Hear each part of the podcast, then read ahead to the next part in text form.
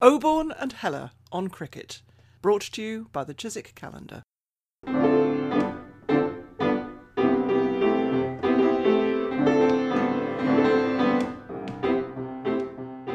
Hello, it's a sultry day here in Wiltshire. Hello, it's an overcast and rather windy day here in uh, southeast London. And now we have one of the most learned of our guests today, Richard.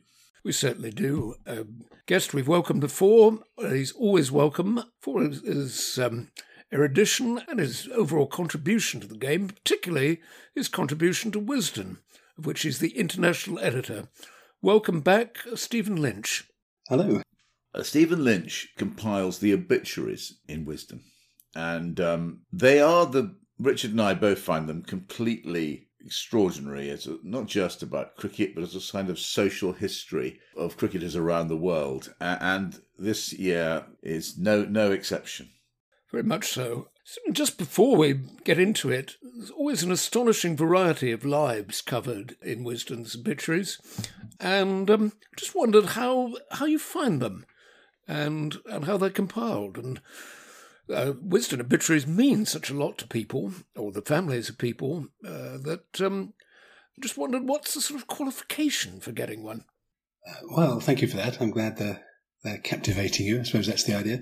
Um, the starting point, I suppose, is that they are first class cricketers to start with, or test cricketers.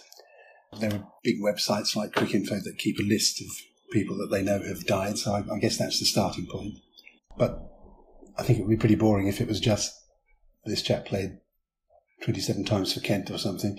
Uh, so we keep an eye out on all the other, uh, on newspapers and websites and Twitter often announces that so and so has died and was very interested in cricket. That that doesn't necessarily get you in, but uh, I, I think there should be a, a good mixture. So we've we've got we've got a few non-cricketers and a few famous people who you might be surprised to learn were interested in cricket, and someone like the Duke of Edinburgh who was very keen on cricket, but obviously did rather a lot of other things as well. It's like, by the way, complete wonderful uh, portrait of the Duke of Edinburgh, who actually was very keen on cricket. I, is it rude to ask who wrote it? uh, not very rude because it was me. I thought it was a beautiful. Yeah. It was a beautiful account. It, it was. I, f- I found it quite difficult because you didn't know quite.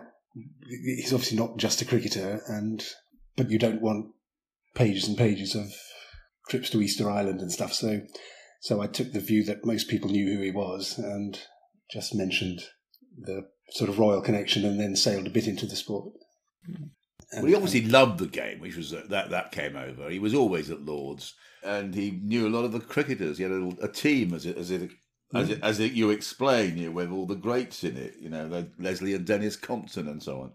Yeah, I like the scorecard from that one. Someone was called Brown, which was Freddie Brown, bold Edinburgh. It said in the and you quote you quote him. He wrote an article in the 1975 Wisden. He did. I'd, I'd, almost forgotten about that, and I, when I went back to it, it, it did. It seemed very personal. I, I, don't think some equerry wrote it. it. It really reads as if he wrote it.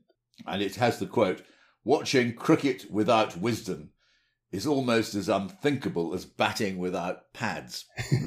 yeah, perhaps that should be on the front cover. So anyway, I think in a curious way, just in his listing is sort of a reflection of democracy in cricket. Um, you just sort of go through go through the end of the D's, Dolly, Dormer, Downey, a very sad entry, uh, somebody who died very young, Dutter, and then suddenly Edinburgh, the Prince Philip, Duke of, KG, KT, OBE, AC, QSO, PC. Yeah. You know, just like almost just PC like anybody for, stood for politically correct, by the way. um, I always love the um, I love the final his final quotation. He's his last contribution to cricket, opening the Warner stand at Lords, and he says, "You're you are watching the world's most experienced plaque unveiler." Yeah. and then shortly after the Duke, we get um, David Foot. I, I love beautiful obituary. Who wrote that one? Uh, uh, I think that was Matthew Engel. He he he tends to do the well done Engel. the media people, and of course he's a brilliant writer, which which helps. And he would have known David Foot very well because they were both on the Guardian together. I mean, what what was so wonderful? It, it was almost the reverse of the Duke, because what you it brought out. Apart, David Foot wasn't just a wonderful writer about cricket, but he wrote about so much else which we didn't know. I had no idea about, including a book called Ladies Mile, Yes, ghosted right. memoirs of a lavatory attendant in Bristol's Twilight Zone, which sounds quite a good read, actually. Not in many cricket libraries, but uh, no, I, I didn't know about that either. Looking at the obituaries in general this year, uh, Stephen, I counted 203, which is very slightly, if I'm right, it's slightly down on 226 last year. Six COVID deaths, I noticed, uh, against 15 in 2021, which is um, some sort of. Um, It's it's a longer section, I think. It's eighty pages or something, which is yeah, yeah. a big chunk of the book. I, I, I'm surprised the number is down, but maybe the the, the length of Doing more, um, you're saying more about each um, case. Um, I suppose so. The, the, there are some very long ones. Hmm. People like Ted Dexter and Ray Illingworth yes, well, some great bound to be long. There's some great cricketers, which we'll come to, who died last year.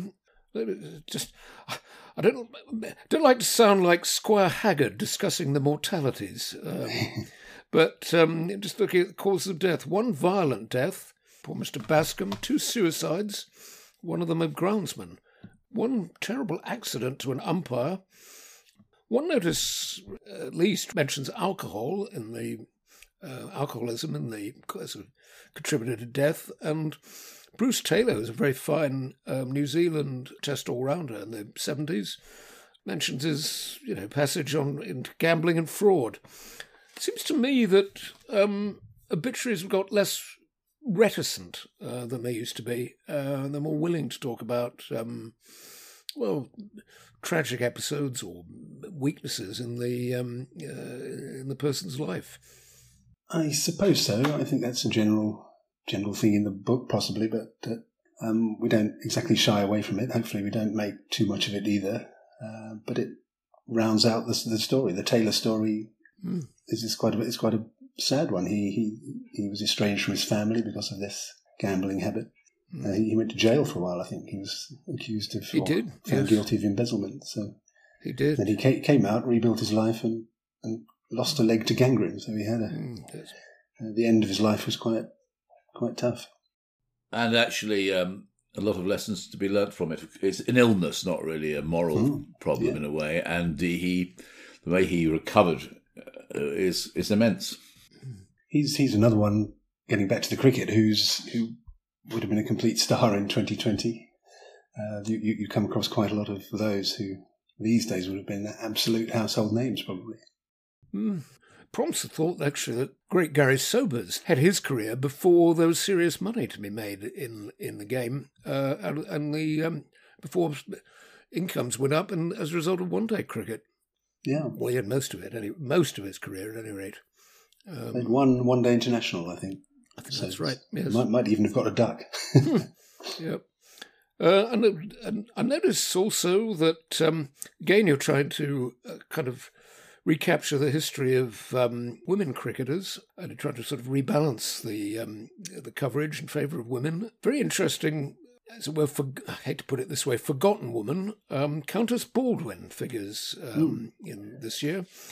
Mrs. Stanley Baldwin, she became a f- a future Prime Minister. Stanley fell in love with her, scoring watching her score of 50 in women's cricket for the White Heather Club. And then I love the story of the fact that she, during the general strike, she just convened a, when her husband was rather busy, uh, she convenes a meeting at the White Heather Club in, in number 10. You know, that sort of keeps a, ba- keeps a balance of things. Um, procures a knighthood for Julien Cahn for a very good cause, for subsidising a maternity hospital, which seems to be a better, better standard of patronage than Boris Johnson.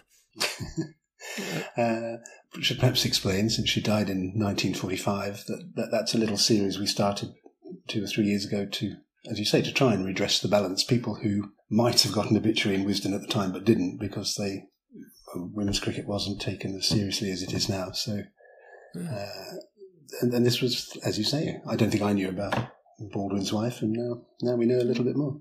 Well, and one detail about her, if I may, just not to do with not to do with cricket particularly, but their oldest son Oliver became not only a was not only a Labour MP in opposition to, and actually opposed his father in one one Parliament, but was, was also gay. But she and Stanley Baldwin stayed on very good terms with him, uh, and with and with his male lover. Um, right. Uh, which is I didn't know that. But by the standard of by the standard of the times, is really quite quite enlightened of them. not just quite enlightened; it's uh, immensely enlightened in the 1930s, and it's it it's a it shows a paradox about Stanley Baldwin. You know, who's you know has the image of this very traditional squirarchical prime minister, but actually. He, he nursed the Labour Labour Party into government in a way. He he believed in holding different views and and I the tolerance and, and actually it symbolises a lot of what he stood for. That his son, oldest son Oliver, was he was welcomed even though he had stood against him for the opposition party, and I hadn't known that detail about him being gay. Hmm. It was very important and remarkable, given it was against the law, etc. At the time, Yeah, it was it was criminal, but they stayed. They, as I say, they stayed. They were on good terms, not only with him, but with his with his male partner. Yeah, isn't that fascinating? Yeah, yeah. Unlike their cousin Rudyard Kipling, who repudiated him. Um, some other um, wonderful tribute uh, while we're in the kind of women's sections. Wonderful tribute to Eileen Ash, Yeah, well, um, oldest Test cricketer of all time, 110. Um, I love the detail of her deciding to play cricket to get some time off the civil service. and a wonderful Yeah, list of things that she decided to do after the age of 100. Yeah. Is she the only MI6 operative to play um, to play cricket at the high, at the highest level? Richard, do we know? Well, the only one we've ever, the only one we've heard about. Yes. Yeah. Um, I can only say uh, slight, um, tangential to this, but um, Tom King, always um, former uh, Defence and Northern Ireland Secretary, um, who I think we both played with. Tom King always used to pick cricketers as his special branch minders, so they're they're, represent, they're certainly represented, and that's uh, cricketers are certainly represented in that service. Tom King, you know, when the vacancies came came up, came up, Tom King would say, you know, I I want an off spinner and a middle order batsman this year, please. yes, for his special branch escort. Yes. yeah, yeah. Um, a couple of others caught my eye. Mrs. Lily Laker, Jim Laker's widow, 102. Oh, yes. We were- we I, I was quite surprised at that. I didn't know she was still alive. Um, but Yeah. she passed away what thirty something years after Jim, Mm, yeah, and she was I think she was from Austria, and She she, knew basically nothing about cricket, indeed. and uh, Yeah. but survived him for so long. Yep. I also like um, enjoyed reading about model Susan Shaw, who, uh, who gets in for wearing hot pants and a Jimmy, Jiminy Cricket T-shirt to promote the 1975 World Cup. Well, also I, I was taken by that, not particularly by the not not exclusively by the hot pants, but I think that was about the only um, promotion for the 1975 World Cup at all. Um, Just her in a Jiminy cricket T-shirt, and on a very cold day, I think it was by the look of it, she was Yeah. it looked like she was freezing, and uh, and that was it. And they had to do it at the Oval because the Lords wouldn't allow it. And yet another name, uh, woman that caught my eye. Um, I think I counted incidentally 15 against um, 188 men, but it's still more than more, women than before. Um, C.K. Nayudu's daughter, first woman to commentate on cricket in, in India. Yeah. Um, Hmm. He he was well basically their first Test captain in 1932. So uh, so she was also a fair old age. He was still playing first class cricket when he was 60 something. C.K. Nayudu is a hero of Richard and my book on Pakistan cricket because in 1947, when the immensely distinguished fast bowler, fast medium bowler Fazal Mahmood was travelling from the Indian cricket camp in in uh, in Pune to, to to Bombay to try and get back to um, what had then become Pakistan there were terrible um, mobs and, and violence. And C.K. Nayudu defended a, a- Hindu mob wanted to kill uh, the Muslim um, Fazal Mahmood, and and C.K. Nayudu fended them off uh, with a cricket bat um, on that train. And uh, so I, he was a great figure, a great, a great heroic figure, as well as being a great batsman. Um, Stephen, I noticed quite a few centenarians uh, in the list this year, including um, Captain Tom, who's a cricket lover. Um, somebody Peter might have might have come across Norman Lush of the Leprechauns Cricket Club. Did you ever meet him, Peter? I think I must aged, have done. aged I- 100. Yeah. Uh, yeah, I, I, um, we used to play uh, every year at St Columba, where he was a really distinguished headmaster. It's a pub, a sort of boarding school outside, outside Dublin, with an extraordinary cricket pitch actually, which on one- on the left on one side is it's basically a bank going up directly. So to hit a six, you have to get it right over the bank, not just um, uh, to the boundary. And uh, it's uh, and then he was president of the Leprechauns, which we've been playing for 40 years, um, which is the kind of Ireland's equivalent of the Free Foresters. So, yes, I'm, I'm certain uh, we, we met him. But also, um, Stephen, we notice a lot of several cricketers who died tragically young. Um, Joshua Downey, who was a club cricketer of 24, Kutnan Singh from Nepal, Parida, who was just 19, super express fast bowler from rural India. Ed Glover, just 18, uh, school and a club cricketer in a road accident. Um, Aaron Green, 26, captain of the Sussex disability side. Um, all cricketers very young in their career who hadn't obviously reached first class cricket or cricket to any level. How did they um, how did they come to your attention? Uh, some, sometimes we're told about them. Some somebody emails us or writes us a letter. There, there's a lot that come on that are just mentioned on Twitter. We're set up to spot that sort of thing. I think the Aaron Green was tweeted out by Middlesex or Sussex. I think he joined Middlesex. I think it came from them. Uh, Ed Glover was in uh, somewhere in Kent, and he, he was talked about a lot because he was a very promising young player. He just won a match with his reverse sweep and was killed somehow in an accident on the way home. All tragic stuff. To add to that tragic list, um, Wisden rightly commemorates, and it's a reminder of the, the terrible events. You know, wasn't it John Arlott who called cricket the great triviality? Triviality, but you know Nazar Sahak, uh, who was killed in a bomb attack near Kabul airport on uh, August the twenty sixth, twenty twenty one. A twenty year old all rounder who played in the youth team of Afghanistan. Well, and uh, you know had the whole world ahead of him, and then was blown to pieces. How did you find out about him, um, Stephen? Uh, I think again that was that came from the Afghan board or possibly some of the players, the, the players who are often on Twitter. People like Rashid Khan would would be would know him or would have known him and would have paid some sort of tribute. So we we, we spot a lot that way. Tragic thing. I mean, what this um, obviously must mean a very great deal to their um, to their families. Do you have more candidates for inclusion submitted to you than you're able to put in? Um, I, don't think so. Um, I suppose you have to have a sort of mental selection process. I suppose. Um, I, I reckon that almost every club has a stalwart player who, if they happen to die, well, had been playing for fifty years and then umpiring or something, you, it's just really impossible to put all of those in. Uh, so we, we have a sort of uh, a system at the end where sometimes we go through and think, well, maybe there's a bit too many of these, and you, you you might take a couple out. I don't know. I can't think of any this year.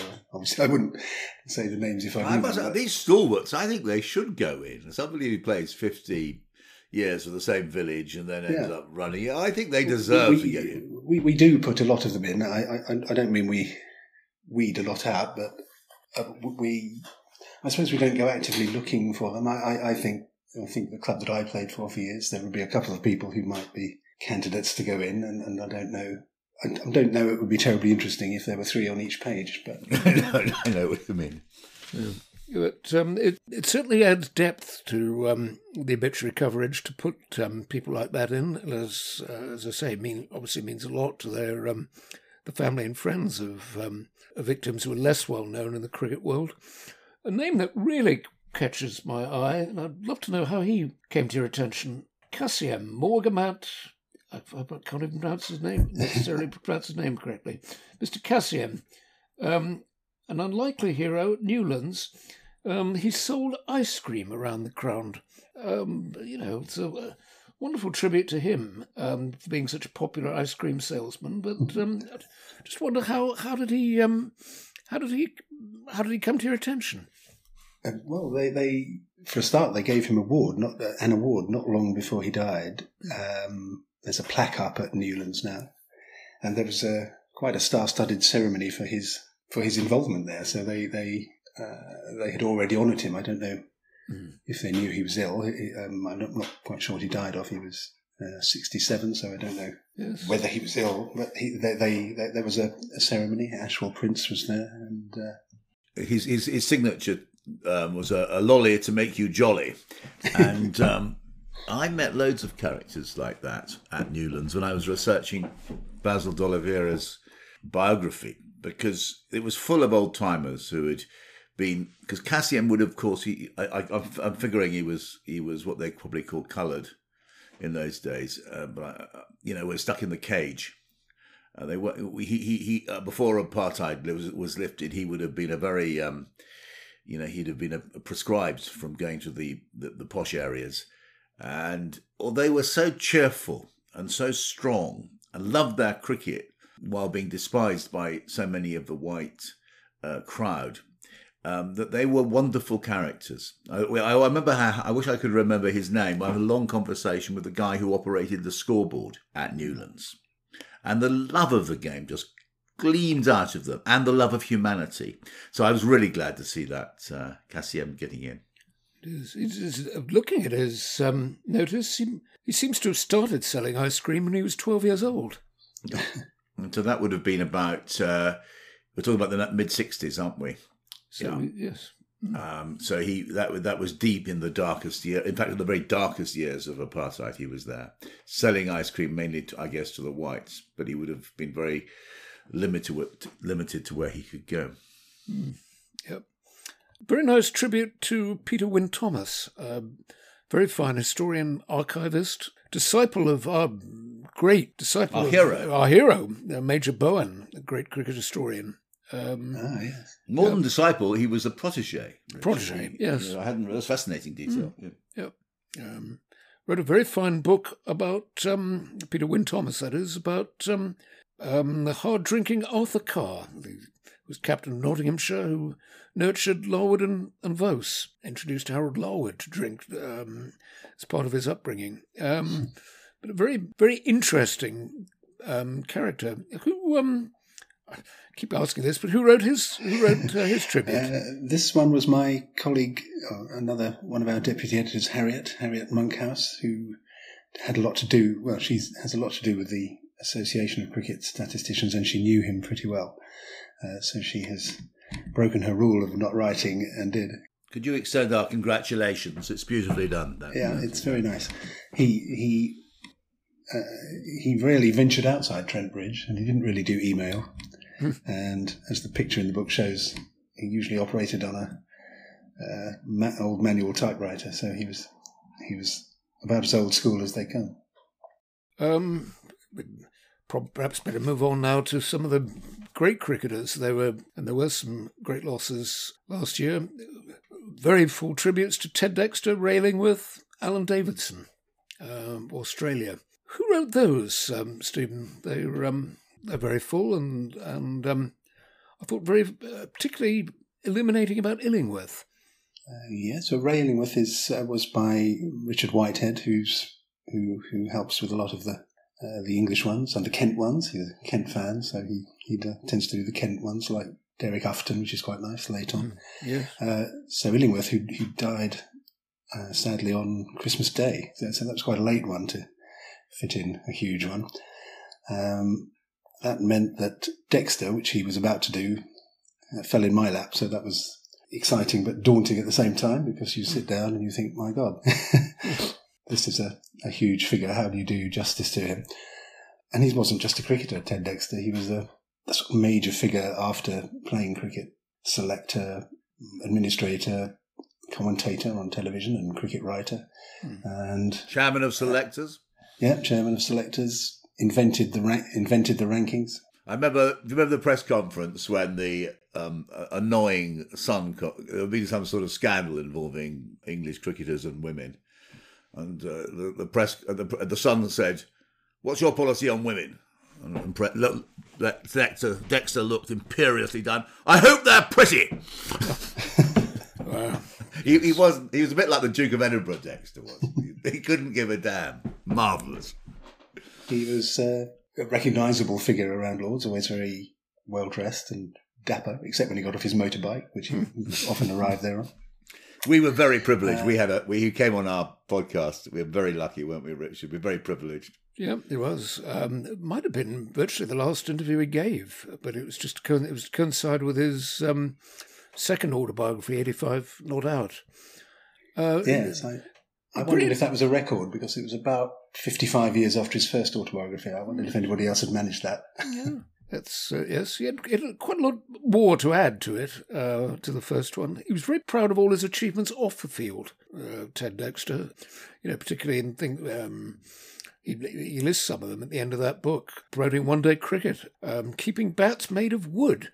Uh, he attributes himself to that. Um, the ICC player rating system, four-day county cricket, and so on. For central contracts for England players. He was um, very proud of um, having created the spirit of cricket, rather indignant that it had been attributed to Colin Cowdrey.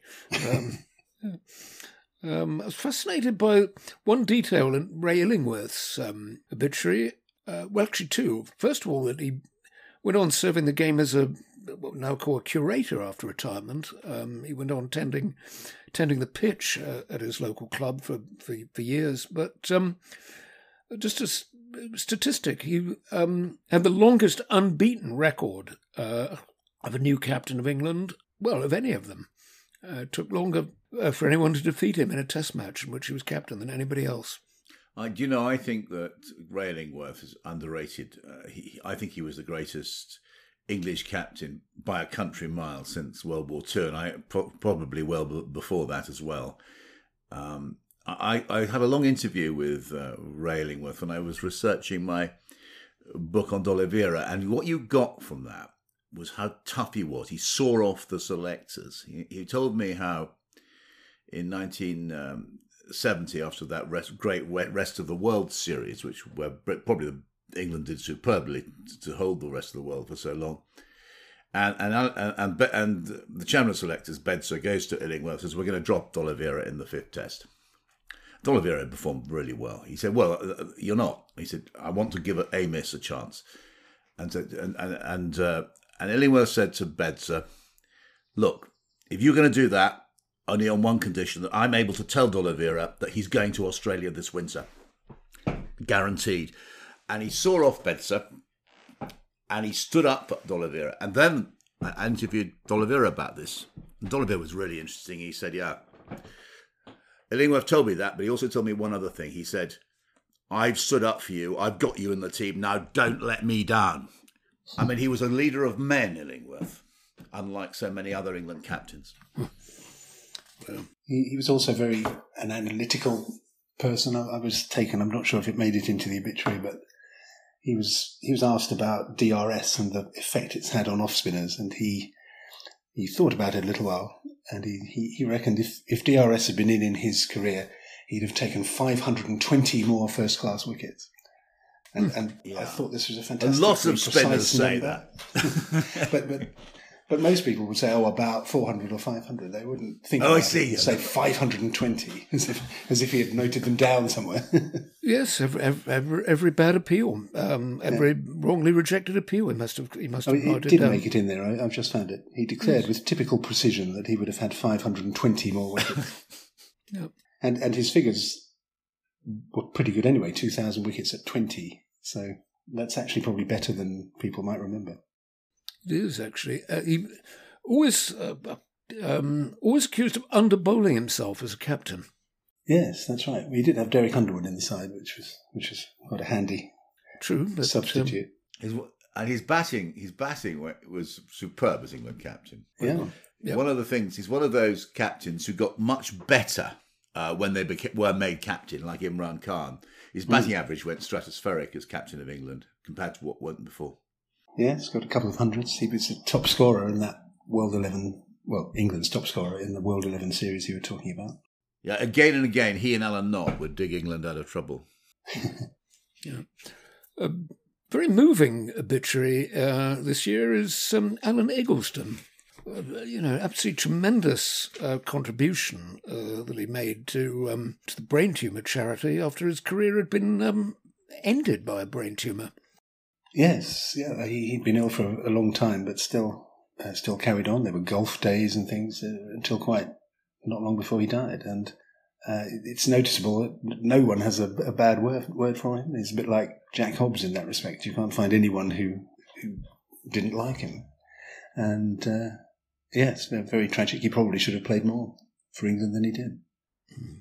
I very much like. Um, there's not so there's so much. It's so full of most lovely detail. These obituaries. I mean, Michael Hendrick, who one of the again very underrated, a superb bowler, and so such a great uh, fascinating obituary, and the, and the and the stoicism and the humour of the man what comes up when Mike Atherton rings him up uh, for the Times to write about him for the Times just before he dies. In fact, two weeks before he dies. How are you? says Athers.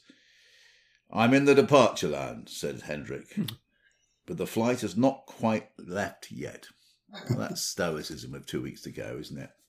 There was a very nice picture I saw somewhere. The the 1981 lot of the 1981 England side uh, went up and met him in a pub, basically to say goodbye.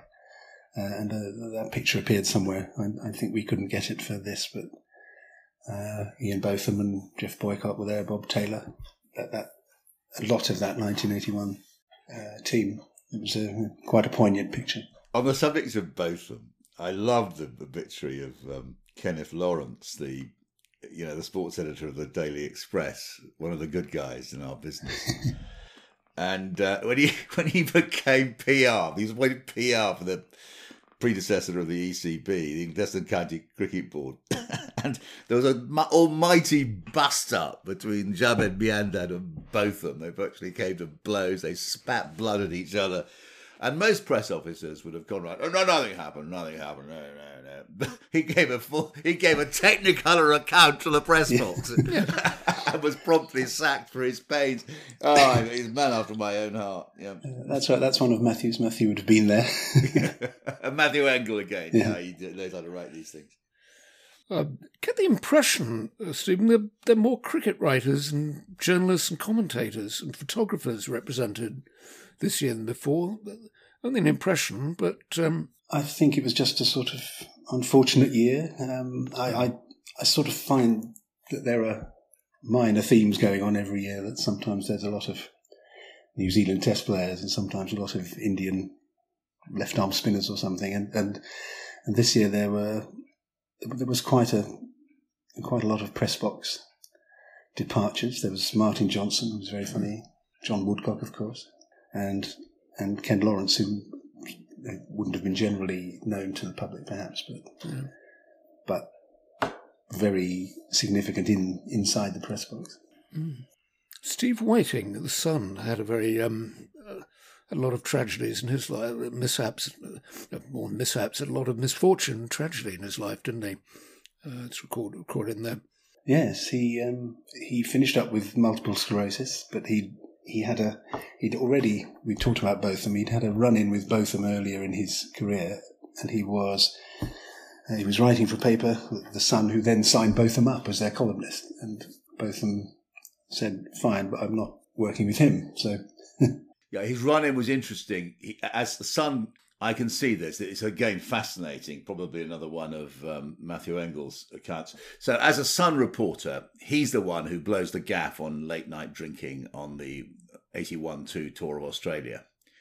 And quite right, Botham, when he was, said to the Sun when he was signed a few years later, it's me or Whiting, not having both. And that was the end of Whiting. And good, good riddance. I'm, I, am sorry to say that, speak ill of the dead, but I'm on the side of Mr. Botham there. Yeah, they also fell out with Robert Maxwell. Yep. Very not alone there. Yep, not alone there. Fell out with um, uh, yes, Maxwell. Um, very sad bereavement in his life, and then, as you said, multiple sclerosis. Very, very hard, a very hard life. We just touched on John Woodcock. I mean, who I think was the greatest prose stylist of the post-war era in all journalism, let alone uh, cricket, just cricket journalism. And there was so much to learn. Who, who wrote the Woodcock obituary? He really This, deserved this was one of Richard's. He knew him quite well. Uh, Richard used to work on the Times. In fact, he was in charge of the obituaries in the Times. And, Sorry, Richard- knew Richard Whitehead, Yeah.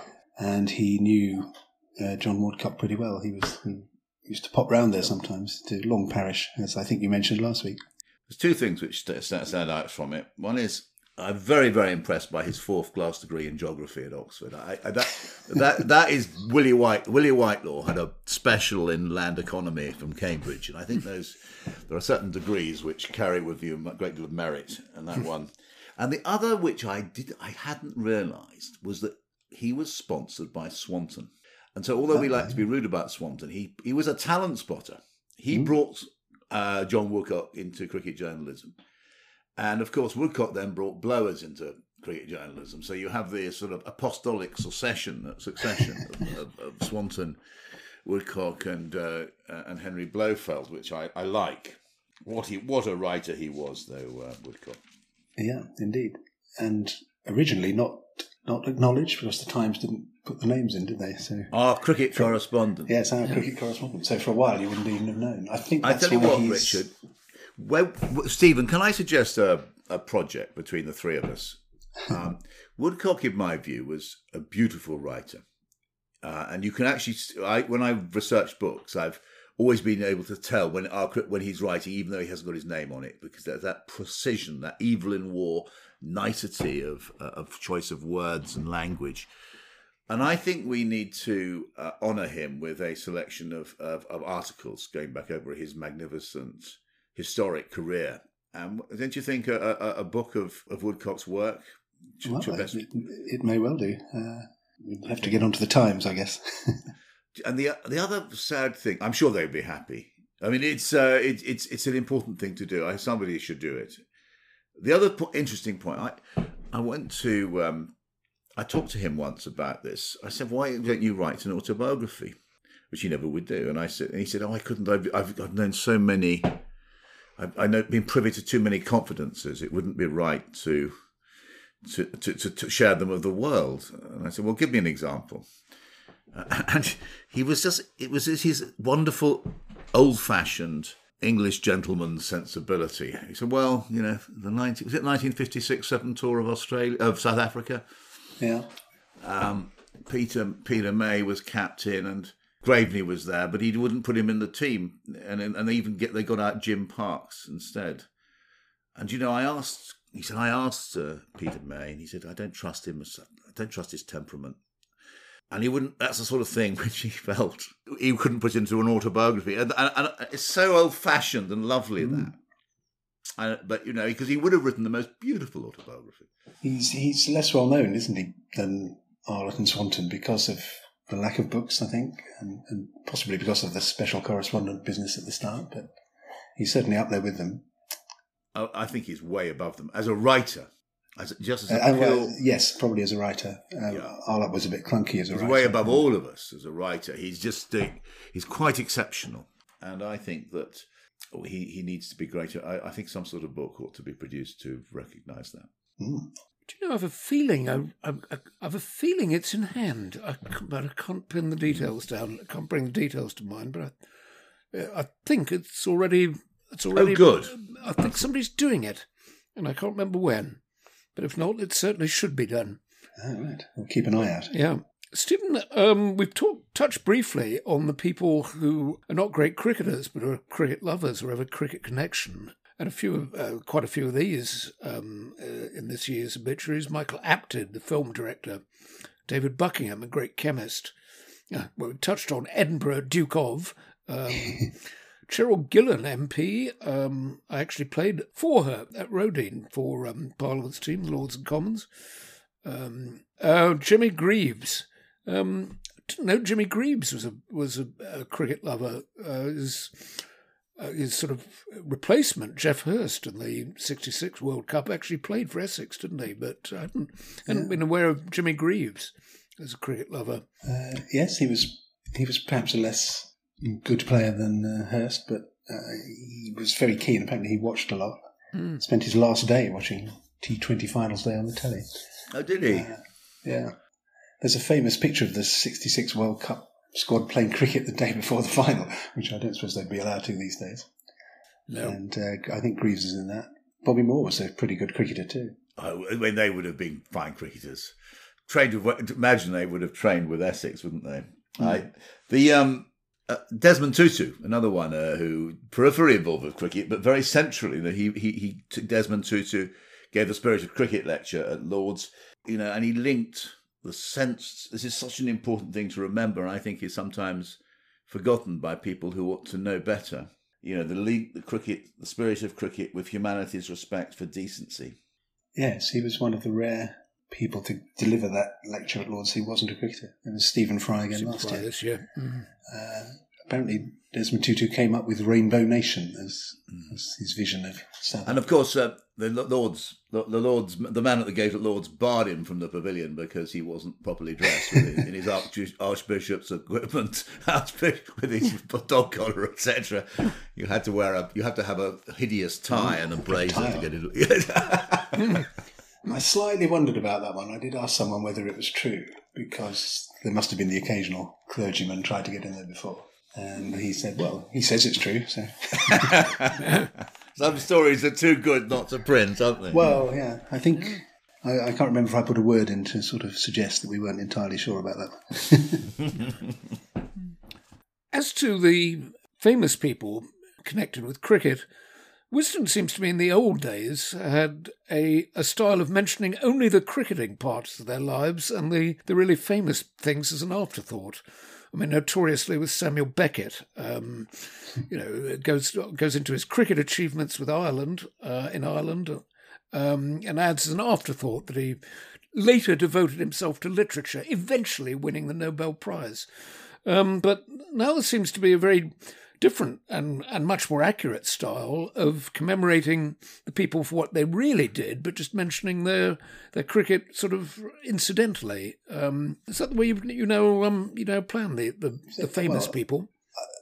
I think that's the way we've done them as long as I've been involved. I, I think the big change probably came in when Matthew Engel took over as editor, which I think was about 1993. I think if you look before that, they, they tend to be a bit factual on cricket and leaving out the the Nobel prizes. But uh, since then, I think they've been more more like a newspaper would do, probably uh, because of because of the connection that Matthew had and and On since that then, subject, I mean, you have um, one of the mo- most momentous figures of the second half of the 20th century in, in, in the obituaries, Abdul Qadir Khan, AQ Khan, the um, the founder of Pakistan's nuclear program and defined by George Tenet, the CIA director, as at least as dangerous as Osama bin Laden. And you have a note in his cricket, um, of course. Uh, now, Richard and I, in, in our book White on Green, um, there's an interview with AQ Khan, uh, which is a remarkable document. We tried to interview him ourselves, but Richard, what happened? Can you remember? Well, eventually, uh, our very good friend and collaborator um, Najum Latif uh, was able to procure an interview with him and wrote it up very. We wrote it up in full because it gave a very accurate picture, not just of um, his love of cricket, but it, gave a picture of um, what might call upper class social life in in Pakistan. Uh, they had a very nice tea party, and so we put it all in. It is a remarkable document. I mean, it just uh, rather in the old style of uh, obituaries, you know, A.Q. Khan was, you know, it's almost, it really concentrates on his contributions to cricket Pakistan, which are quite considerable, and rather um, rather downplays his um, contribution to its um, its nuclear deterrent. But it's, it's, it's I think, very uh, very instructive. Very. Uh, it's very interesting how he kept up with the cricket scores while he was working sort of undercover, as it were, at various atomic laboratories in continental Europe in the sixties, learning his craft. Excellent. Uh, the um, and that sort of thing. He's he he gave us a wonderful review in the, in one of the Urdu, Urdu speaking papers. He really praised uh, our work, didn't he, Richard? We have a Yes, very generous of him. Yep. yeah. Um, and the other Pakistani, uh, and again, you know, we, we travel, we flow gently down the stream of life, not generally troubling the scorers as writers, but Richard and I feel very proud of one contribution we've made. It justifies our interest, don't you think, Richard? With Iffy Bakari, our, the, the, our great friend Iffy. Well, we, re- we remedied an injustice this year. Yes, it's actually remedied twice over. Uh, once in his, his actual obituary notice and once in the errata in Wisden. But um, our friend Ifi, our late friend Ifi Bakari, is restored to his place at the top of the first uh, Pakistan cricket averages uh, in 1962, um, when his big innings is um, finally and justly recorded as retired hurt and not as uh, not as a dismissal.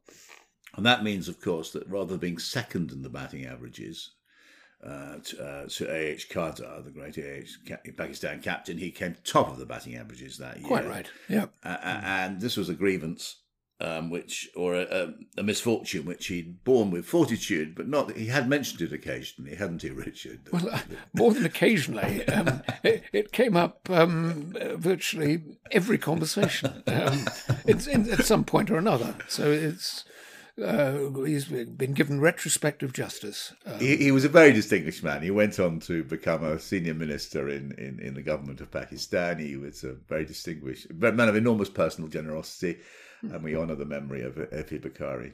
very much so. Oh, Yep, I'm glad we finally got it right. definitely.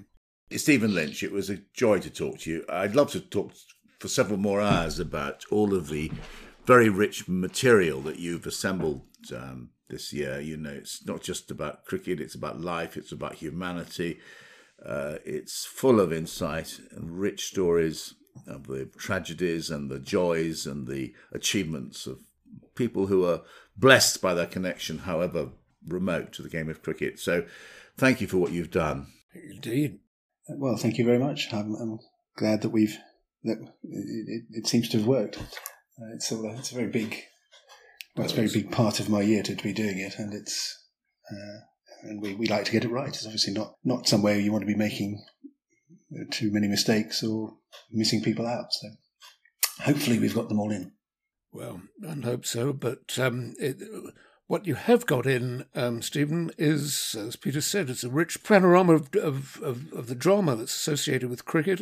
I would say year after year, almost every entry in Wisden's obituary, even the short ones, is the subject of a potential novel. Very good. And, um, it's um, wonderful to have you with us again, and um, uh, thank you again for joining us. Yeah, It's been a great pleasure. Thank you very much. I can't believe it's a year since we did this. uh, flies it flies by. Yes. yeah. uh, taking taking some great people with it. Unfortunately, it's a Peter Oborne saying goodbye from. It's getting dark here in Wiltshire. Um, goodbye uh, from me, Richard Heller. It's uh, always been a bit overcast in southeast London. Uh, the skies are probably darkening a bit more.